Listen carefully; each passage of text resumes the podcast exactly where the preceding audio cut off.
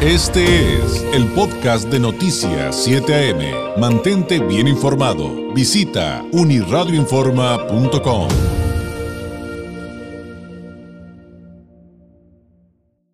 con 20 llegó el momento aquí en Noticias 7 AM de leer entre líneas con el politólogo, doctorando en Derecho Electoral y miembro del Instituto Nacional de Administración Pública, autor de la columna Leer entre líneas, Francisco Ruiz. Francisco, ¿cómo estás? Muy buenos días. Muy buenos días, David. Pues como siempre, es un, verdadero placer saludarte a ti y a toda tu audiencia. Oye, muy particular la reflexión que nos compartes en esta ocasión en tu columna de, hoy martes, que además de estar en tus redes sociales, usted encuentra a Francisco en Facebook eh, como F Ruiz MX. Eh, su columna entre líneas también la puede leer en unirradioinforma.com. Muy interesante tu reflexión eh, titulada Un buen gobierno. En el marco de estas festividades del movimiento independista en nuestro país, pues platícanos, platícanos en qué consiste justamente este este, escrito que hoy nos compartes. Pues sí, David, eh, lo, lo, lo, eh, señalas muy bien, lo describes muy bien, precisamente pues estamos ya en los últimos días de septiembre de nuestro mes patrio. Y bueno, pues en esta ocasión decidí eh, pues darle un, tono bastante histórico a, mi colaboración semanal, en virtud de que justamente hoy estamos celebrando el cumpleaños número 200 de, de, nuestro país. Eh, como diría nuestro buen amigo y el multipremiado escritor regio ficuanense Daniel Salinas Basabe, eh, pues estamos hablando de que el 2010 se trató pues para, para muchos de un mito, ¿no? Y hablo de un mito porque pues realmente eh, llegamos a, a, divinizar a nuestros personajes. Es tan romántica nuestra historia que los llegamos a divinizar y eh, llegamos un poco a perder eh, esa, esa, esencia eh, de seres humanos, ¿no? de, los, los vaya, los conceptualizamos en, en, algo tan perfecto que siquiera cuestionarlo, pues casi casi es prohibido, ¿no? Sin embargo, bueno, aquí me, me permito hacer una, una reflexión y retomar varios datos de la historia, como por ejemplo que eh, el, poblado de Dolores Hidalgo, pues originalmente recibía el nombre de Cocomán por los por, por, eh, los habitantes ¿no? Eh, los Guamare, y también eh, cómo este lugar pues va a adquirir el nombre en virtud de, la presencia de los españoles que van a van a edificar la parroquia de Nuestra Señora de los Dolores, que de ahí deriva el nombre del poblado y más tarde, pues por disposición presidencial, le van a llamar Dolores Hidalgo en honor a el padre de la patria, agregándole cuna de la independencia. Y bueno, pues también retomo aquí un poco haciendo homenaje al gran cantautor de México, José Alfredo Jiménez, que escribe precisamente eh, por ahí una canción donde habla acerca de, del pueblo que lo vio nacer, ¿no? Eh, hablaba yo de cómo divinizamos a este, estos personajes, particularmente aquí me refiero a, Miguel Hidalgo, lo pongo como ejemplo, ¿no? Cómo esta noche, pues, o mejor dicho, esa madrugada del 16 de septiembre, no llevaba eh, consigo el estandarte, eh, sino que lo va a, adoptar y a adaptar, porque era un cuadro, era un obsequio que le habían hecho a él de cumpleaños y que había dejado bajo resguardo en el santuario de Jesús de Nazarena, Totonilco, que está alrededor de unos 28 kilómetros de distancia del pueblo de Dolores, o lo que entonces era el pueblo de Dolores, y eh, bueno, también eh, es, eh, es, falso decir que el, que el cura la campana, ¿no? Porque lo mandó a hacer al campanero y eran más de 800 personas las que estaban ahí en esta madrugada, era un domingo y bueno, de ahí eh, también me permito hacer una, una remembranza de la primera celebración de, de esta ceremonia, ¿no? que es 1812, eh, va a ser encabezada por Ignacio López Rayón, uno de los promotores del movimiento de independencia que lamentablemente pues no ha recibido los créditos que merece. Eh, se celebra en Huichapan, hoy, estado de Hidalgo, y eh, también menciono cómo la tradición de iniciar los festejos desde la noche del 15 de septiembre datan de la década de 1840 y no se debe a el nacimiento o al cumpleaños del presidente Porfirio Díaz como tanto se lo, se lo este, achacan, como se dice coloquialmente, ¿no?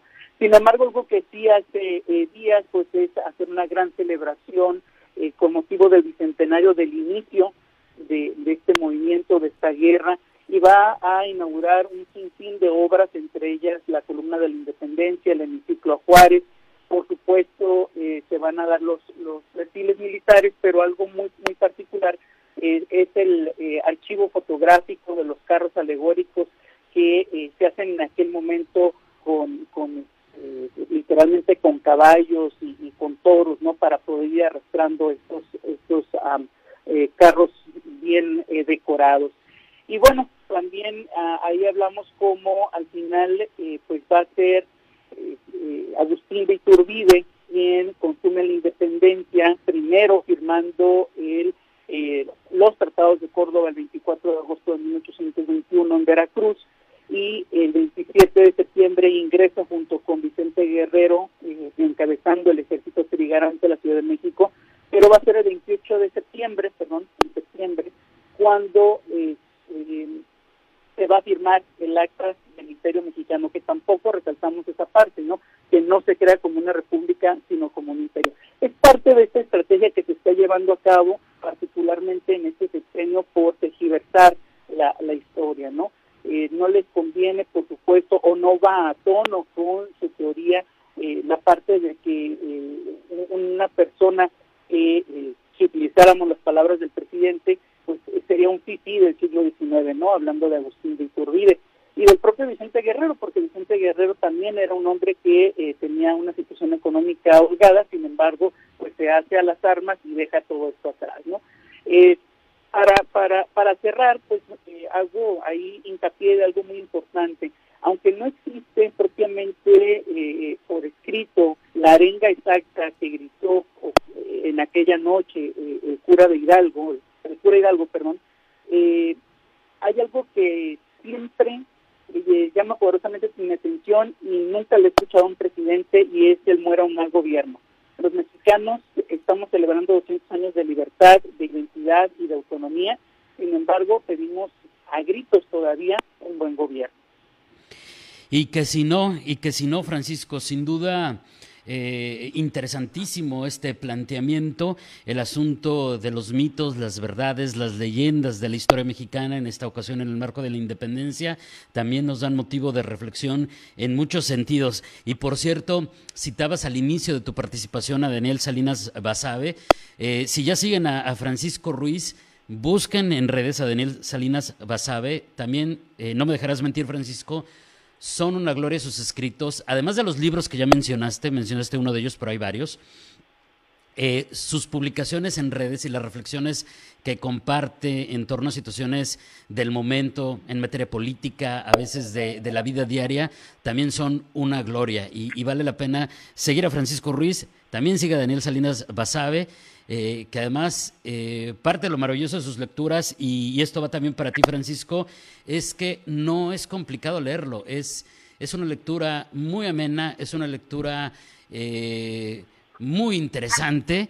y, nada y, nada complicada en, términos de, de, ya sabes de repente hay hay columnistas que les encanta este revolver las palabras como, como creyendo que así se vuelve uno interesante. No, lo importante es el fondo, ¿no? Lo que estás diciendo. Pero, y el estilo, por supuesto que también lo es. Pero, pero bueno, no podía dejar de mencionar eso, eh, Francisco, aunque es tu espacio. Y, eh, y me encantó esto último que decías, ¿no? La guerra comenzó, terminó y nos legó un grito. Y ya bien dijiste, pues, ¿cuál es cada uno de esos gritos? ¿Cuál es cada una de esas exigencias? Así es, David, pues antes que nada un saludo a nuestro buen amigo. Este, la verdad es que es una referencia, eh, definitivamente tiene toda la razón, leerlo es un, verdadero privilegio.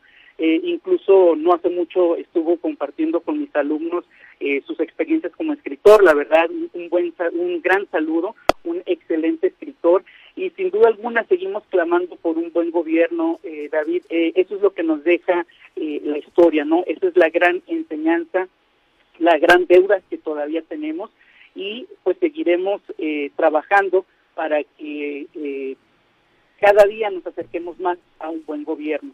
Y muchas gracias por lo que me toca, ¿eh? por supuesto. Ah, gracias a ti, Francisco. Usted puede leer eh, esta columna titulada Leer entre líneas en las redes de Francisco y también, insisto, en unirradioinforma.com. Francisco, que tengas un excelente martes. Gracias y muy buenos días. Igualmente, que esté muy bien. Hasta el próximo martes. Hasta el próximo martes es Francisco Ruiz, politólogo, doctorando en Derecho Electoral y miembro del Instituto Nacional de Administración Pública. Su columna Leer entre líneas. Este fue el podcast de Noticias 7am. Mantente bien informado. Visita unirradioinforma.com.